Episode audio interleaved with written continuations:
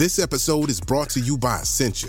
A better you starts with better hydration. Essentia is on a mission to inspire people to do what matters most. Their proprietary ionization process transforms water from any source into ionized alkaline water, providing water that's 99.9% pure with a pH of 9.5 or higher.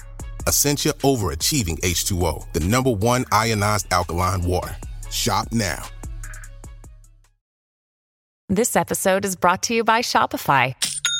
Forget the frustration of picking commerce platforms when you switch your business to Shopify, the global commerce platform that supercharges your selling wherever you sell. With Shopify, you'll harness the same intuitive features, trusted apps, and powerful analytics used by the world's leading brands. Sign up today for your $1 per month trial period at shopify.com slash tech, all lowercase. That's shopify.com slash tech.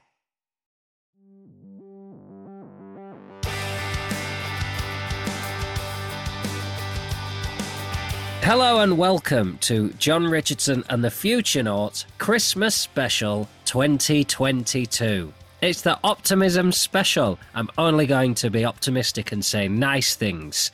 So, a wonderful, festive, heartfelt welcome to the most wonderful of people. It's Ed Gillespie and Mark Stevenson. Hello. Hello. I'm suspicious already. I'm doing my best, mate. Can't last. It can't last, and if it does last, it'll ruin my year. I've got a rictus grin on. I'm not very well, but illness is just nature's way of making you appreciate wellness, right, guys? Yeah. so Mark went into sort of you know supervillain mode when he was ill. You become like overbearingly cheesy. just makes me appreciate all the times I don't feel like shit. and it makes me appreciate shit. Where would we be without shit? You know what? I've been. I was in bed last time we did this podcast, and I am in bed again because I'm ill still. So you're not going to be positive. I'll try. Come on, it's Christmas. Are you excited about Christmas? Oh, that's such a good question. Yes, I am excited about having some time off. Do you know what? Once you've paused for that long, I think I've got my answer. Scrooge doesn't pause for that long at the end, does he? Well, do you know what? On balance, they've done it in one night. So, in fairness, fine. Let's get around Bob Cratchit's house and have I'll ameliorate his contract by two point five percent. Do oh, you want to know what the pause was for? Yes. Okay. what you did there? You referenced the pause by pausing. There's a meta pause. Old Jon would have said no, he didn't for for shits and giggles. But a new optimistic Jon is delighted to hear what you have to say, Mark. It's because me and my beloved this year have, have definitely agreed not to buy each other any presents because I just said to her, look, I don't want you to express your love for me by buying me something I don't need and feeding this ridiculous commercial orgy that is part of the problem that the world is so fucked up. And everywhere I look now, I just see Christmas stuff people buying stuff they don't need to express love that they already feel to feed profits that destroy the planet that we're supposed to be celebrating at Christmas time. Happy fucking tidings. Something reassuring and easy about a gift, though, isn't it? If someone says, "Don't show me your love with a gift," what they mean is show me it in different ways, and that's yeah. that's an eggier path, isn't it? What you're supposed to do: be nice to each other, hug each other, tell yeah. each other you love each other. That's what you're doing now, isn't it? That's, what you're going for this this episode. Yes, I love everyone.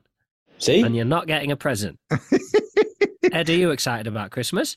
I am. I am. I'm I'm, even fully dressed this week. I didn't reveal last week. I, I did the whole podcast whilst wearing my unicorn onesie. Ah. And I wasn't even in bed.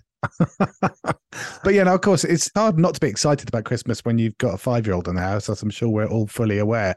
Claire Faye was just tucking into bed and she was like saying, How many sleeps till Christmas, Daddy? But no, I, I, I totally concur with what Mark's saying. And I've been, I'm making most of my presents this year. Great. Yeah, exactly. So I'll be palming off the cider that I made. That's not the, a gift for anyone but yourself. oh, sorry, you hadn't finished the sentence. I got 75 litres of it to share with folk. And my. Wait, sorry, are we talking about the cider or what you're palming off? Yeah, I just heard palming off and thought, that's it. You can't, you, I don't want that in the post. uh, yeah, my slow gin and my slow rum. I've made gingerbread. I'm going to make some chocolate truffles. So, yeah, I'm doing all things that you can put in your mouth made by my hands. You're really testing me, aren't you? Testing my I optimism. Am, it will not slip. Of course, you have two Ukrainian visitors as well with you. Will you be having a, Ukrainian Christmas? Uh, we've been having a bit of a discussion about that actually, because Traditionally, they used to celebrate it on the 7th of January. So, because they were kind of aligned with the Gregorian calendar. But I think because that was also a sort of partly a Russian associated holiday, apparently the Ukrainians are now moving back to celebrate on the Julian calendar like the rest of us. But for them, Christmas Eve is, I think, is the big one.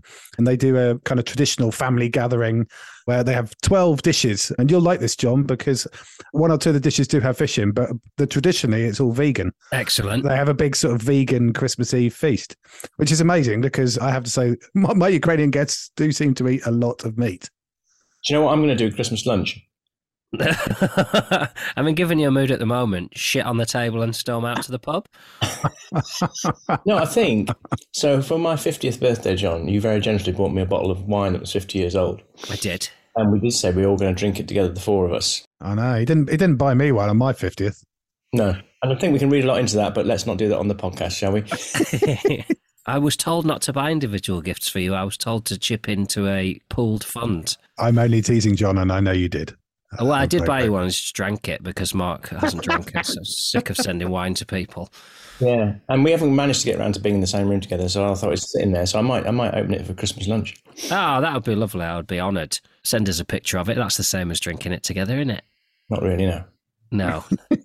so intriguingly, Ed, you you want to talk about AI today? Well, I, I wouldn't say I wanted to, but I, yeah, we were trying to be topical, in weren't we, in this kind of series? So, oh yeah, and it feels like it's quite topical because my social media feeds. I've got are- it. I've got it. What? I've You've got, got- it. I know what we're gonna do. I know what we're going to do. Right, we're going to do AI, which is like the three ghosts of Christmas. This is the bad Christmas future, dystopian AI. And then we've got the fusion announcement. That's good Christmas future. And then we can have sort of May Christmas future. Well, let's save fusion then. If if future is a positive Christmas future, let's save that till the end, and let's have current Christmas future. What's AI? Is that AI's? Oh, mm, I see what you did. They're all futures, aren't they? Yeah. All right then. Well, let, let's save fusion till the end then, because Hmm. if it is genuinely positive, the thing I read said that it, it's not going to be positive for ages though. But that's still positive, right? it's not that positive, obviously, because you're on the show. Doing my best. Yeah, it's not great. No, it's it's just not my natural voice. it does. It sounds like an AI version of Jon. It's like we've well, like we programmed ChatGPT to be Jon Richardson, except we've accidentally fed in a Joe Pasquale reel, and so we've just got this incredible positivity. This is the man that Lucy thinks she wants to be married to. I need you both to email her and say that you've met him and he's a prick. Who- who- Pasquale. Joe Pasquale's ripped these days. I don't know if you've seen uh, Joe Pasquale's gym bot. Ah. It sounds like you fancy him. Sounds like you want to be married to Joe Pasquale. I loved Joe Pasquale. He was on Meet the Richardsons. He's got a lovely body. He was very kind, and he's moving to Whitby and he writes horror stories now. What a life, eh? Wow, because isn't that where Bram Stoker wrote Dracula? Yeah, exactly. Yeah, he wants Ah. to he wants to be in the gothic vibe. Wow, the gothic gothic vibe of Whitby. I've never been to Whitby. Is You've never gothic? been to Whitby? yeah, you've got to go to Whitby, mate. So you've never been to Robin Hood's Bay either, I guess. No. Right, Futurenauts Live 2023, live from Whitby. Let's do it. I'm up for it. Absolutely, yeah. Let's have it. That'll be a wonderful day out. It's a lovely place, Whitby. If there's anybody in Whitby listening who knows if there's a local arts centre where that we can go, then let's do it. I'm There's a theatre in Whitby. Do it. Let's do it. Let's do Futurenauts live in Whitby. All right then. And uh, if you want to get a little taste of what Whitby's like, Ed, may I recommend the Meet the Richardsons Holiday Special, Part One, which is filmed in Whitby. Yeah. Lovely. I did work with a guy from Whitby when I lived up in Orkney many moons ago. A guy called Mike, who we used to go fishing together, and he used to keep his fish for a few days after he'd caught it because he said he goes, "I prefer it when it's a bit rifty." And I Rifty? like, "Rifty." Oh, He liked sort of like he liked his fish a bit rifty will Mike be coming to the live show? With, with a fish. Yeah, a few day old fish. Historically, not the sort of thing you want to leave for a bit. so let's get the depressing future out of the way and, let, and let's Oh, talk hang on, about- hang on, hang on, hang Oh. on. We haven't done what we're drinking. Oh, yeah. Are you having a drink, even though you're poorly? I, I, I forced myself because you said we had to, Jon.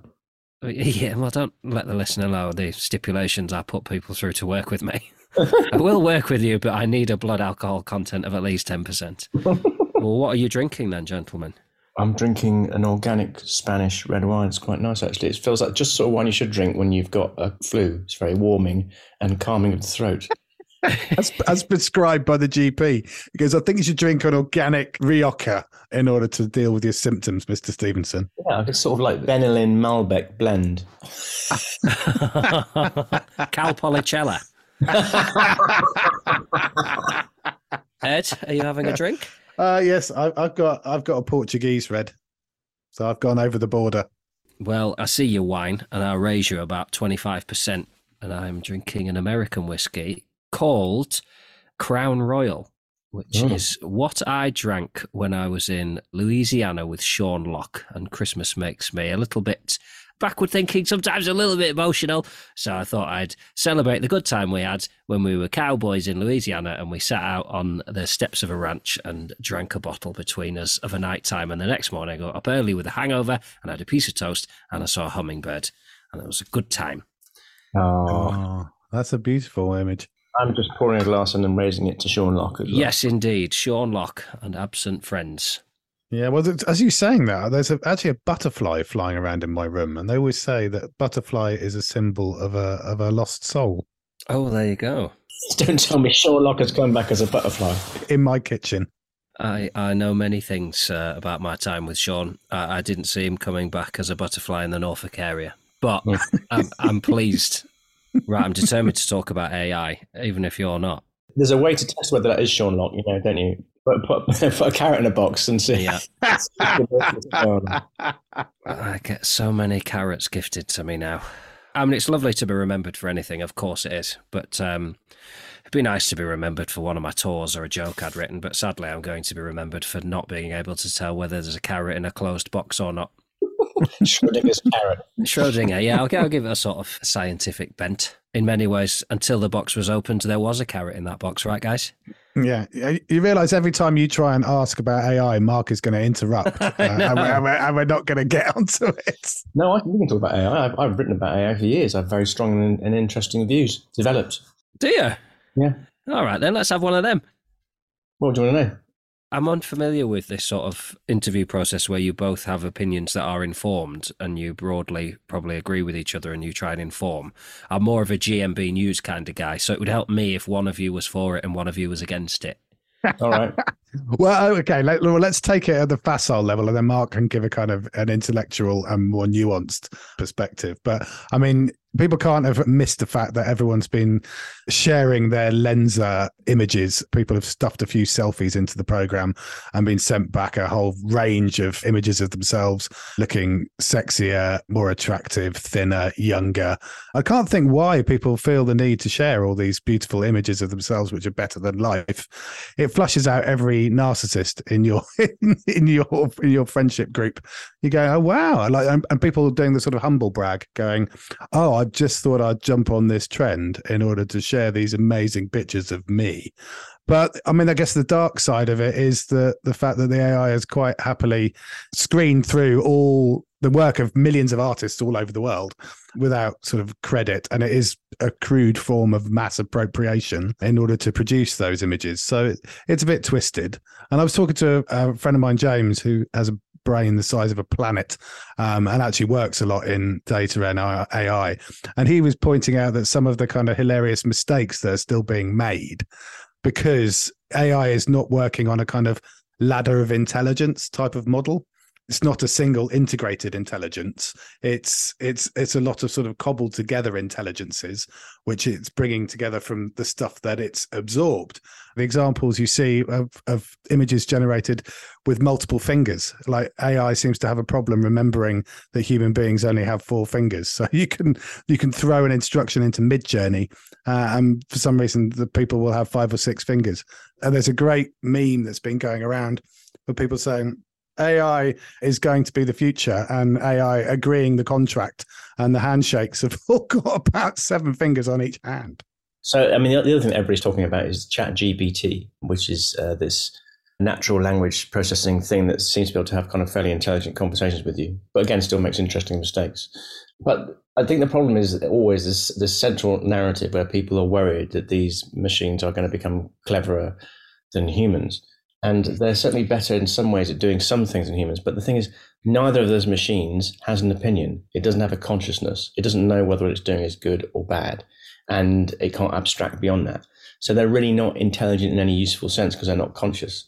And it's consciousness that actually is the mainstay of the kind of creative intelligence that solves kind of difficult problems that we have. So what you what you want is to sort of marry the best of you know, Ed Gillespie with a machine. So Ed Gillespie with an AI works better than Ed Gillespie without an AI.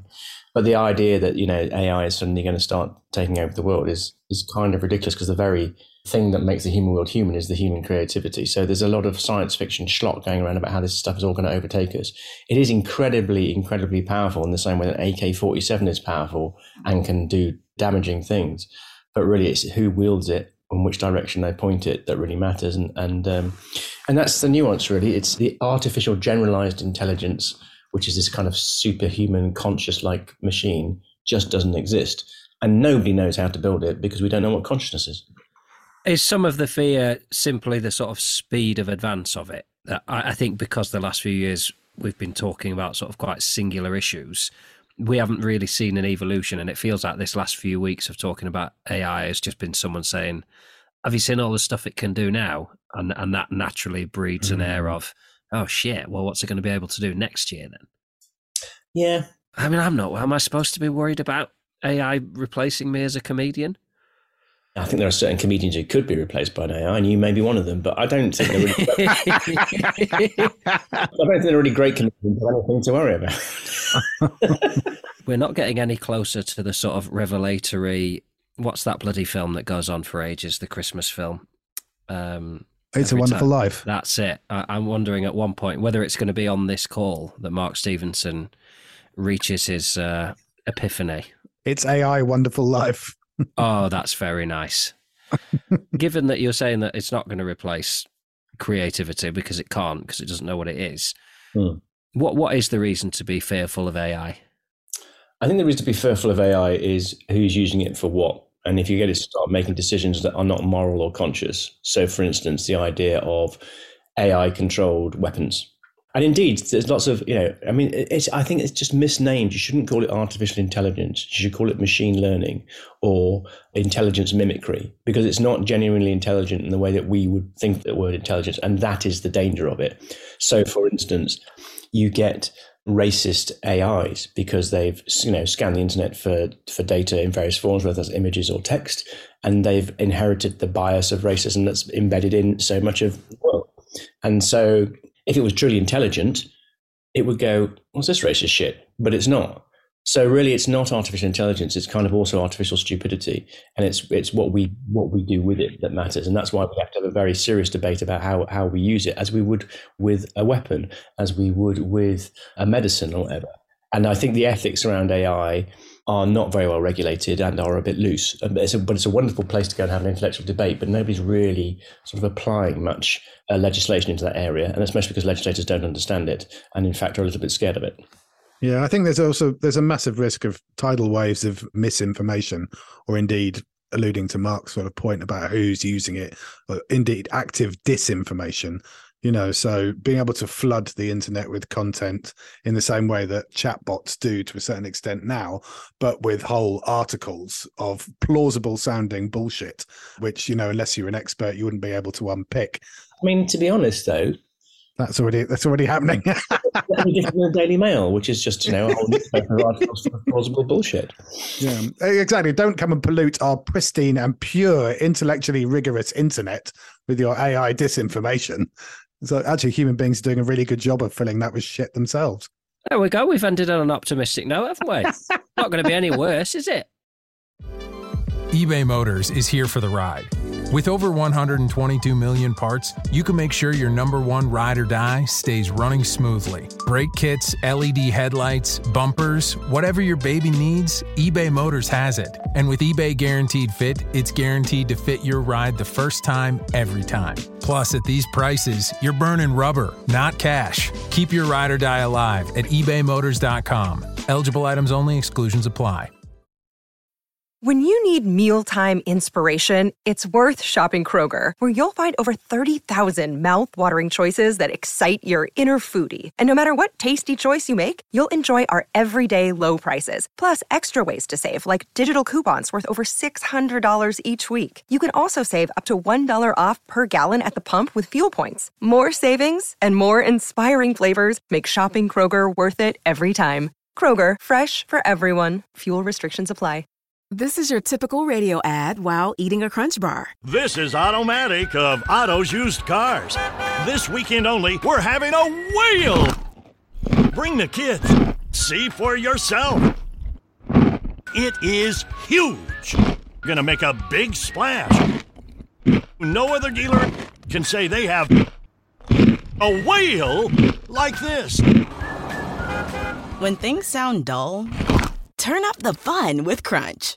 Look, if you go back to the invention of the novel, people were saying that these novels are a terrible idea because these are imaginary worlds and people get completely lost in them and they will lose all moral fiber if they start listening to fiction or reading fiction. And the same happened with radio and the same with TV. And, and, and AI is another media in which our descendants will swim, but they will understand what it is and what it isn't. And they will also understand that they won't live in a world where they look at the media and go, well, this is somebody trying to tell me the truth. They'll understand that it is a different beast.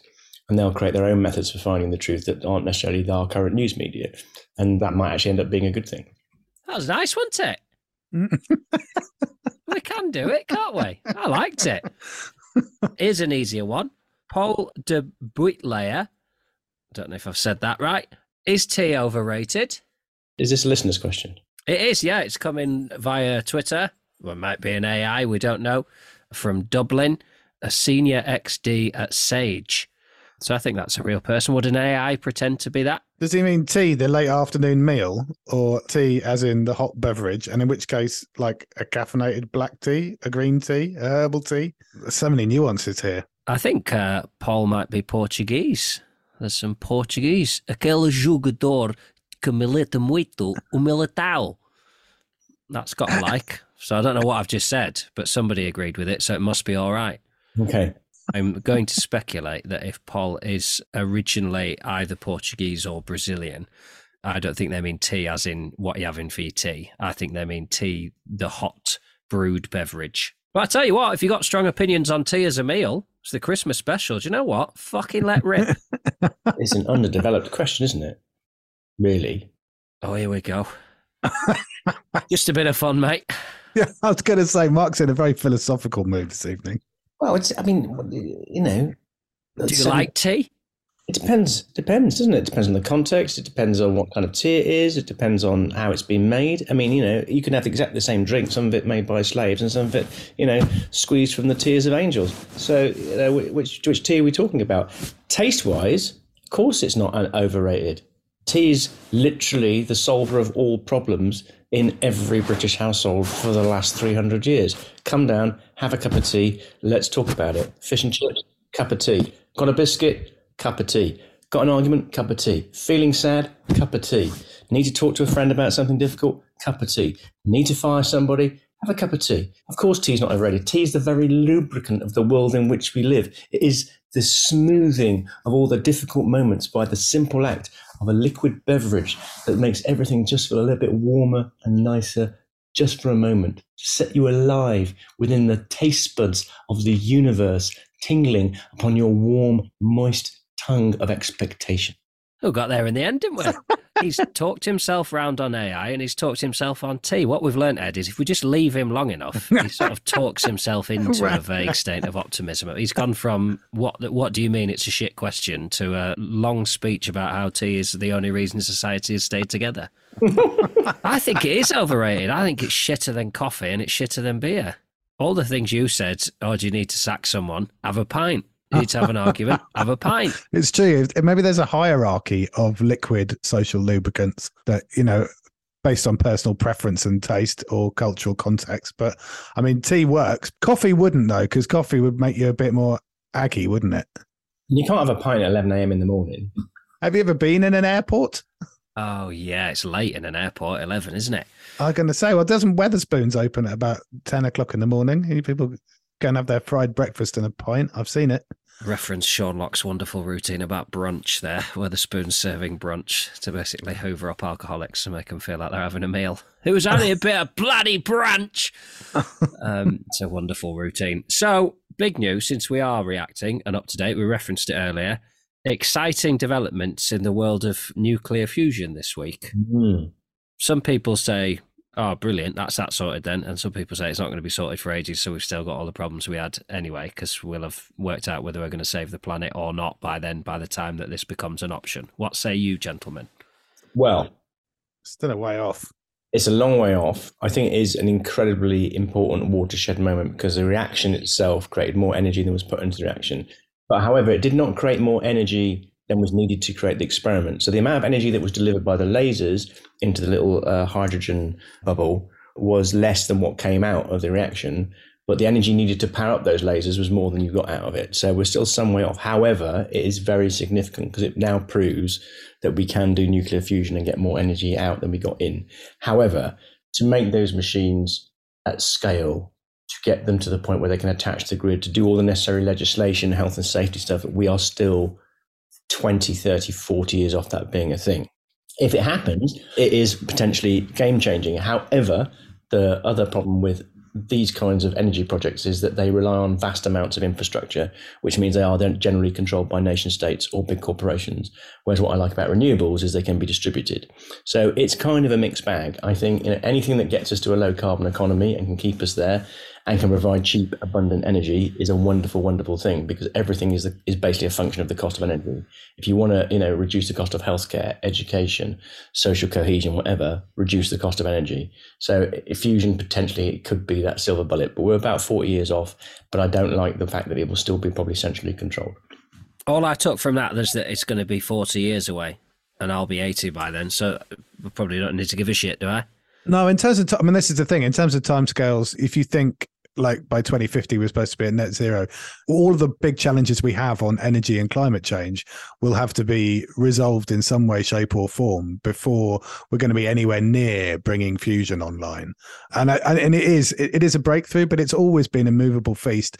I mean i've been talking about fusion as a potential energy source my entire career or mentioning it. I remember actually when i did my trip around the world i traveled in mongolia with a with two nuclear fusion scientists and spent a lot of time bouncing around in the back of a of a minibus across the Gobi Desert, discussing the pros and cons of fusion. And and their kind of attitude to it, even then, was we probably won't see it come to maturity during our careers. This was 15 years ago, so yes, it's it's an interesting moment, but uh, don't hold your breath, people. But I think we have to also put into context that actually the results of that experiment will be looked back on maybe after our lifetimes as an absolutely extraordinary moment uh, akin to discovering the photovoltaic effect or solving Fermat's last theorem. You know, it's just it's just an extraordinary moment because it's, it's the moment where everything we thought might be possible suddenly actually does become possible. He's done it again, you know. You yeah. leave him long enough. You leave him long enough, you get sentences like the moment at which everything we thought possible has become possible. So Mark's gone all Carl Sagan on us. I have got to tell you, the second album of Quantum Pig is largely influenced by Mr. Sagan. And is it the moment at which everything you thought was possible has become possible? No, no, that's prog rock. That's a, definitely a retrospective looking uh, art form, not a, not a forward thinking one. So that's the moment at which everything that you thought was possible was possible back then. Yeah. is that fair? although, although you know, as a prog rock band, we are pushing the boundaries of what is acceptable. We played pop songs on our last tour and got away with it. What did you play? Okay, pop songs. Which ones? The Birdie song. Ones we'd written, ones you've never heard of. oh, I thought you meant you were doing covers. No, no, come, no, no, no, no, You would never, never do that in front of a prog audience. That's, that's suicide. No, we, we've written. I've written a pop song. It's, you know, all about how beautiful the world is, and I sang it in front of them for three and a half minutes of pure pop, and I got away with it. Must have written that a few years ago. No, I wrote it last year. Did you? Oh, you were in a good mood last year, were you? Well, not we really. should have done a podcast that week. What's all this? I am generally. Am I? Am I? Am I the miserable one? Am I? The no, you keep saying you're the miserable one, but then I think you're not. What's happening here is that you keep saying you're miserable and actually being the most optimistic one here. And I've come into it pretending to be an optimist, but cut underneath everything I'm saying is a sort of defeatist death wish tendency, which I think people are picking up on. Leaves Ed in the middle. Yeah, Mark Mark's inverting the kind of, you know, give him enough rope and he'll hang himself. And like, give him enough elastic and, and time and he'll twang himself into a better future. Absolutely. Um, and the final thing it says that we're going to talk about is modern slavery. That's a bit of fun, isn't it? You know, knowing you guys, this is where, you know, slavery goes full circle and becomes a good thing then. Is that what modern slavery is? Like, you know, 21st century good slavery? Well, it just, it just, it, the definition of modern slavery is essentially you know, exploiting people for personal commercial gain. It's quite a, a broad brush, but actually weirdly it probably has some kind of ai connection there as well you know if you're having your art hijacked into an ai program then you know could argue that you're being exploited for commercial gain by that particular system. Now it just made me laugh this week because my old agency was running a, a series of webinars under the headline adventures in the anthropocene. And the first one was on modern slavery but it turns out that adventures in the anthropocene is actually the title of a very well-known environmental book by the author Gaia Vince, who wasn't very happy when she discovered that her book title had been hijacked for the title of the series, which was essentially modern slavery because it was being used by uh, them for personal or commercial gain. So it was irony on a base level, but I liked it. Has, it, has, any, has anyone ever stolen anything off you, Jon? Have you ever had a joke nicked or? No, well, that's the great thing about my work is it's basically unstealable. I mean, I shouldn't be doing it really. So um, why anyone else would want it? It's unnickable if I see AI doing routines about how another AI has not stacked the dishwasher properly, then I know that something's afoot. But luckily, until then, I remain absolutely unplagiarizable by not having anything remotely rememberable. That's a great gig. What do you remember the best bit? No, I can't remember. Yeah, exactly. a bit of a blur. Yeah, what was the gig? Oh, I was on time and it finished when I expected it to. So there you go. Can't complain, can you? More of that coming next year. It is though. It's very hard to remember anything on a stand-up gig. Like when you go to see a comedian, it's almost impossible to remember any of the things when you come afterwards. So, and I don't know why it's very hard to remember jokes. Have you ever been that moment where somebody has been to see a comedian and they're around the dinner table and they go, and then he said, yeah. and, there bit, and, there was a bit with a, a penguin, and then and then, then they're, they're laughing, but it's just like they've totally ruined it.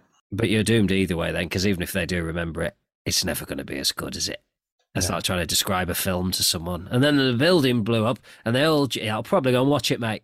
If that's all right with you. Sounds like a visual medium.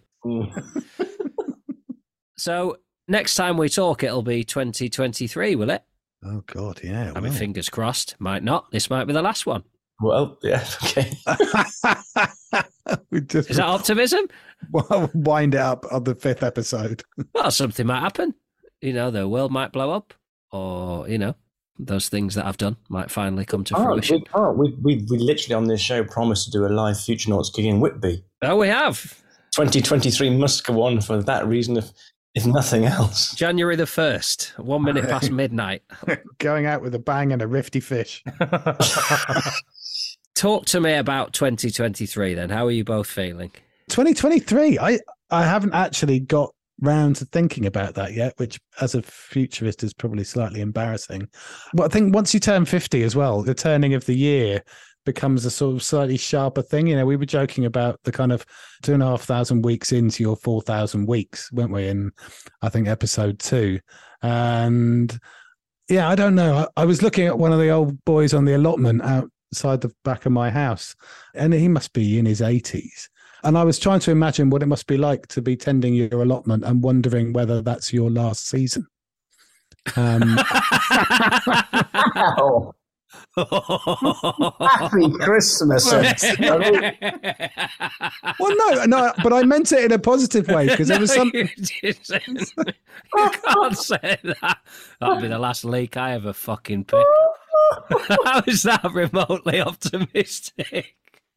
There's uh, something beautiful about still plugging away at it, whether not knowing whether you would get to eat eat that leek.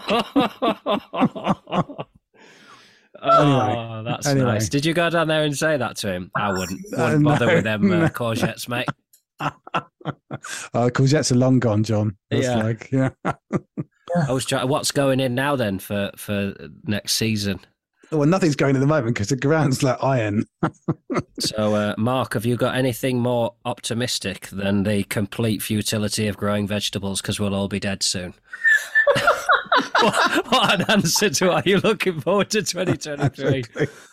Uh, I'm, I'm, I'm, I'm, sorry. I, hey, I liked it. Don't get me wrong. Like, Bang on message that. I'll sell that spade, mate. Ed is just just turned into a Pink Floyd lyric. You know that song "Time"? They go, "You run and you run to catch up with the sun, but it's sinking, rushing around to come up behind you again." Yeah, you're one day older and one day closer to death. You know, but it's basically like, what, what? Why even think about the future? It's all just you know one step closer to the inevitable demise of everything you love and care about. I, I had to yeah. drag my speakers out and just play that on a loop over the allotment. So I have to question now: is it current events that have meant that two people whose job is to sort of delve into the future and find fruit within it that uh, has made you two as depressed as you are, or is it me? I think it might be me. Do you know what I think it is, Jon? I'll tell you what it is because you asked me what I was thinking about when I think about 2023. I think the the year I'm going into and the next 10 years are kind of the real years where the rubber hits the road on change and the shift and the difficult periods that the world's going to have to go through to have any chance of surviving. You know, we've been going on about this stuff, but it's really now it's it's shit or bust. It's more of a contact sport than it's ever been, and in a way, that's incredibly optimistic. You know, the carbon removal stuff that I'm doing, I'm really excited about.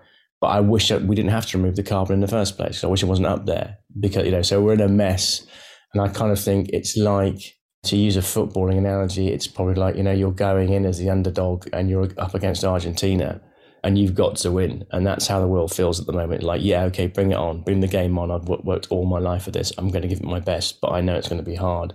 And so it's trying to find the balance between doing the work and staying positive and staying positive because you're doing the work. But it really is the next, the next 10 years are exactly where the rubber hits the road on everything, not just climate change, social justice, inequality, all those things. And the old world has to die and a new one has to be born. And, and as we know, every birth can be joyous, but it's also a, um, it's also a painful rite of passage for the for the people doing it. And that's that's where we're at. So I look at 2023 with a sense of, okay, game on, but also a sense of, am I ready for this? Am I big enough for this? Because I'm at, you know, my 50s is probably the next 10 years, probably the most productive of my professional career where I've probably got the most agency and power? Am I going to use that to my maximum ability for the benefit of my children and everybody else's?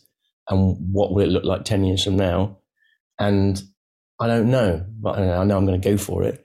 And I hope at the end of it, I'll be able to sit down with you guys and drink a glass of wine. So it's kind of like huge kind of girding of the loins and kind of optimism about what could be achieved, but also no shying away from the fact that it's going to be a very difficult decade.